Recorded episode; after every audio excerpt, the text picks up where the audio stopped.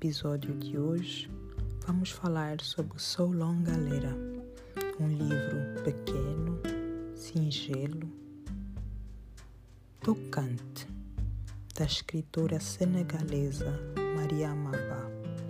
Neste livro, com menos de 100 páginas, Mariama, através da sua personagem principal, Ramatulaye, nos conta, através de uma carta longa, escrita em forma de diário, os eventos não só de sua vida, sua recente viuvez, um casamento de mais de 30 anos, o facto de seu esposo, após 25 anos de casado,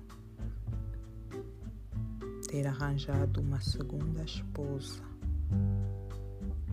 jovem, da idade de sua filha mais velha, formado uma nova família, ter ignorado completamente Ramatulai,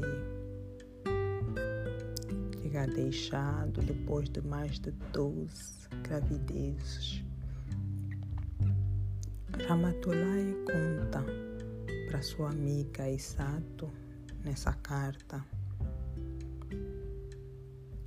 não só da sua dor, das suas perdas, do luto, do óbito, das tradições, dos rituais.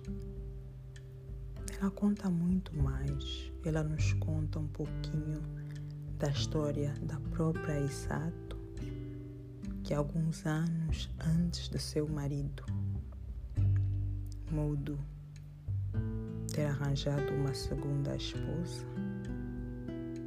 a Isato passou pelo mesmo. Seu marido, Mudo, também, por insistência da sua mãe, sogra que nunca aceitou a Isato por pertencer à dita classe social inferior, nunca aceitou aquele casamento, fez de tudo até que seu filho escolhesse uma mulher que ela julgava à sua altura. Nessa carta, Ramatulai relata o dia a dia de mulheres comuns, mais do que ordinárias, extraordinárias.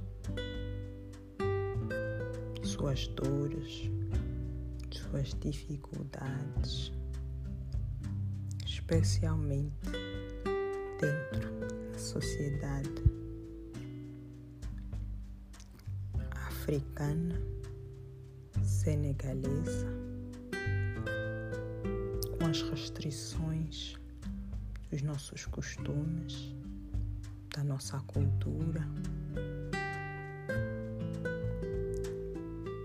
Quase tudo nos é detalhado. Ela chama a nossa atenção para as pequenas alegrias, os pequenos e grandes desafios da vida da mulher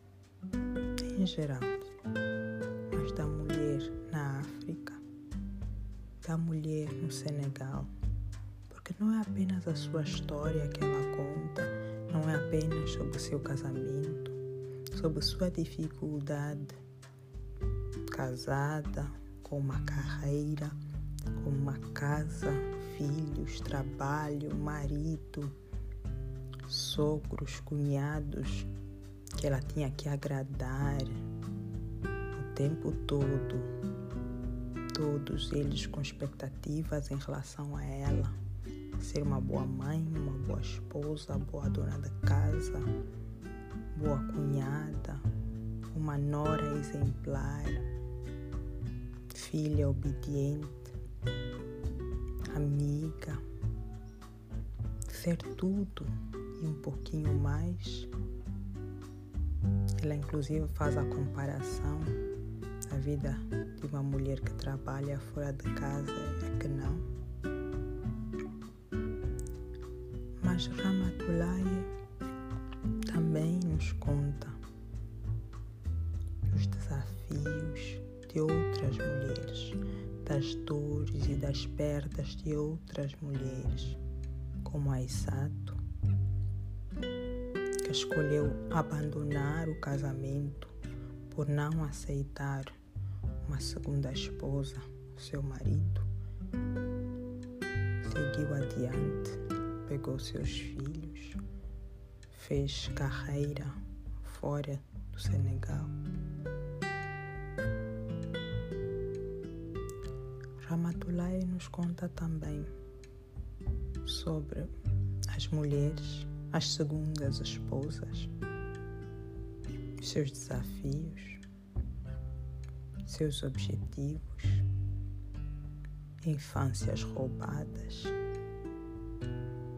a tristeza de um casamento por interesses, quão vazio podem ser, o quão desafiantes podem ser, o quão amargos podem ser. Crise de um homem, crise de meia idade, se eu fosse do marido,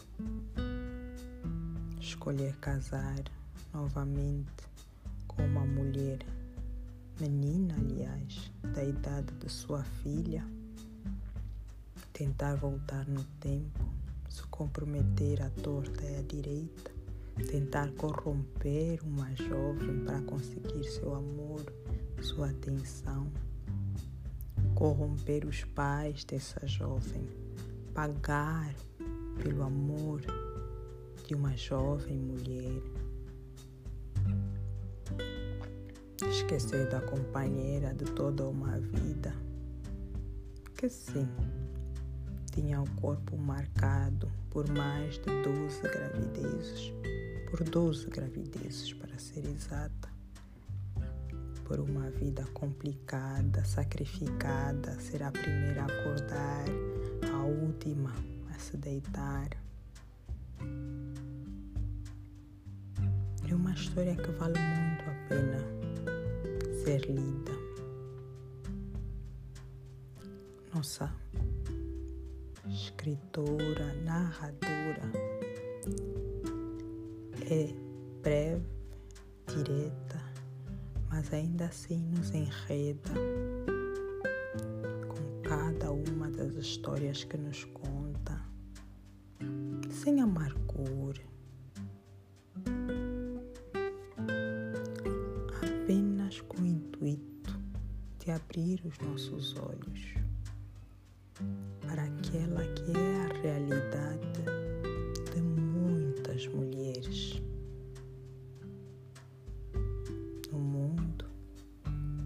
na África, nas nossas partes da África, nos faz refletir sobre nossa cultura, sobre os nossos costumes, sobre escolhas, sobre os desafios.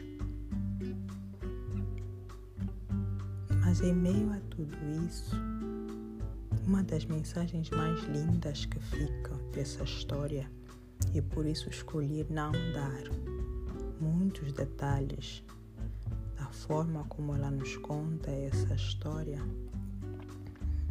e ver que tem ali uma verdadeira generosidade ao contar a história de cada uma dessas mulheres, sem ser injusta com elas, tentando compreender o lado de cada uma delas desde a sogra que inveja a nora, a sogra que não aceita a nora, o marido que se encantou na juventude pela esposa e depois de 30 anos perdeu o encanto. Traiu, mentiu, enganou, abandonou não apenas a esposa, mas os filhos, deixou tudo para trás. Até com ele, ela é generosa. Até em relação às escolhas dele, ela é compreensiva. Ela é incompreensiva e ela nos mostra o ponto de vista da jovem que cresce e vê as amigas que têm, que podem e aceita, deixa-se ser corrompida pelo pai de uma delas. Jovem esta com uma mãe ambiciosa, amargurada, que pressiona a filha a aceitar um casamento, pressiona a filha a aceitar ser segunda esposa. E assim, uma jovem vende sua alma por uma vida melhor e tenta e vai exigindo cada vez mais desse marido com a idade para ser seu pai, esse homem que ela não ama, apenas tolera, porque quer mais e mais e mais. E vê sua juventude ser desperdiçada, ir embora inveja, admira as amigas da sua idade, livres para serem, estarem, se divertirem, fazerem todas as escolhas próprias dos jovens como ela. Ramatulai é generosa quando nos conta do amigo, ex-marido de Aisato, que cede à pressão da mãe, toma uma segunda esposa. E depois se vê surpreso quando a primeira esposa o abandona e não aceita, não tolera partilhar seu marido, aquele que foi seu amor, com várias histórias, vários dilemas, todos eles contados com muita generosidade, de forma singela. E eu recomendo que vocês leiam este livro vocês vão apreciar muitos dos nossos rituais, nossos costumes. E assim como a autora diz que a África, apesar de parecer muito semelhante, é muito particular e peculiar nos seus costumes e tradições, ao mesmo tempo existe um elo comum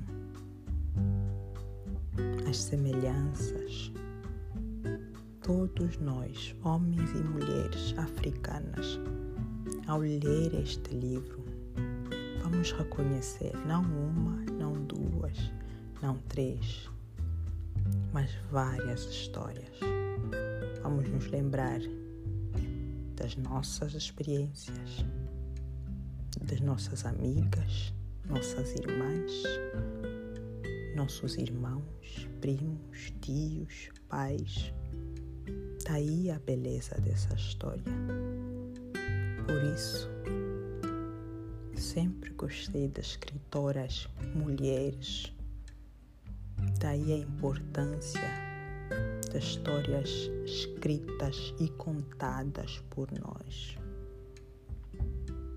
Elas levantam um espelho nós nos revemos nela, revemos nossa vida e percebemos a importância de contar, de registrar o nosso dia a dia, nossas vivências.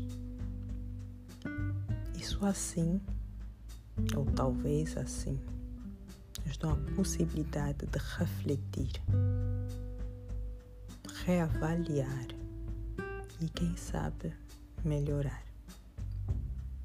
Eu espero que vocês tenham a possibilidade de procurar pelo livro, de ler e que vocês aproveitem. Muito obrigada e até o próximo episódio do podcast Leituras da Marcela.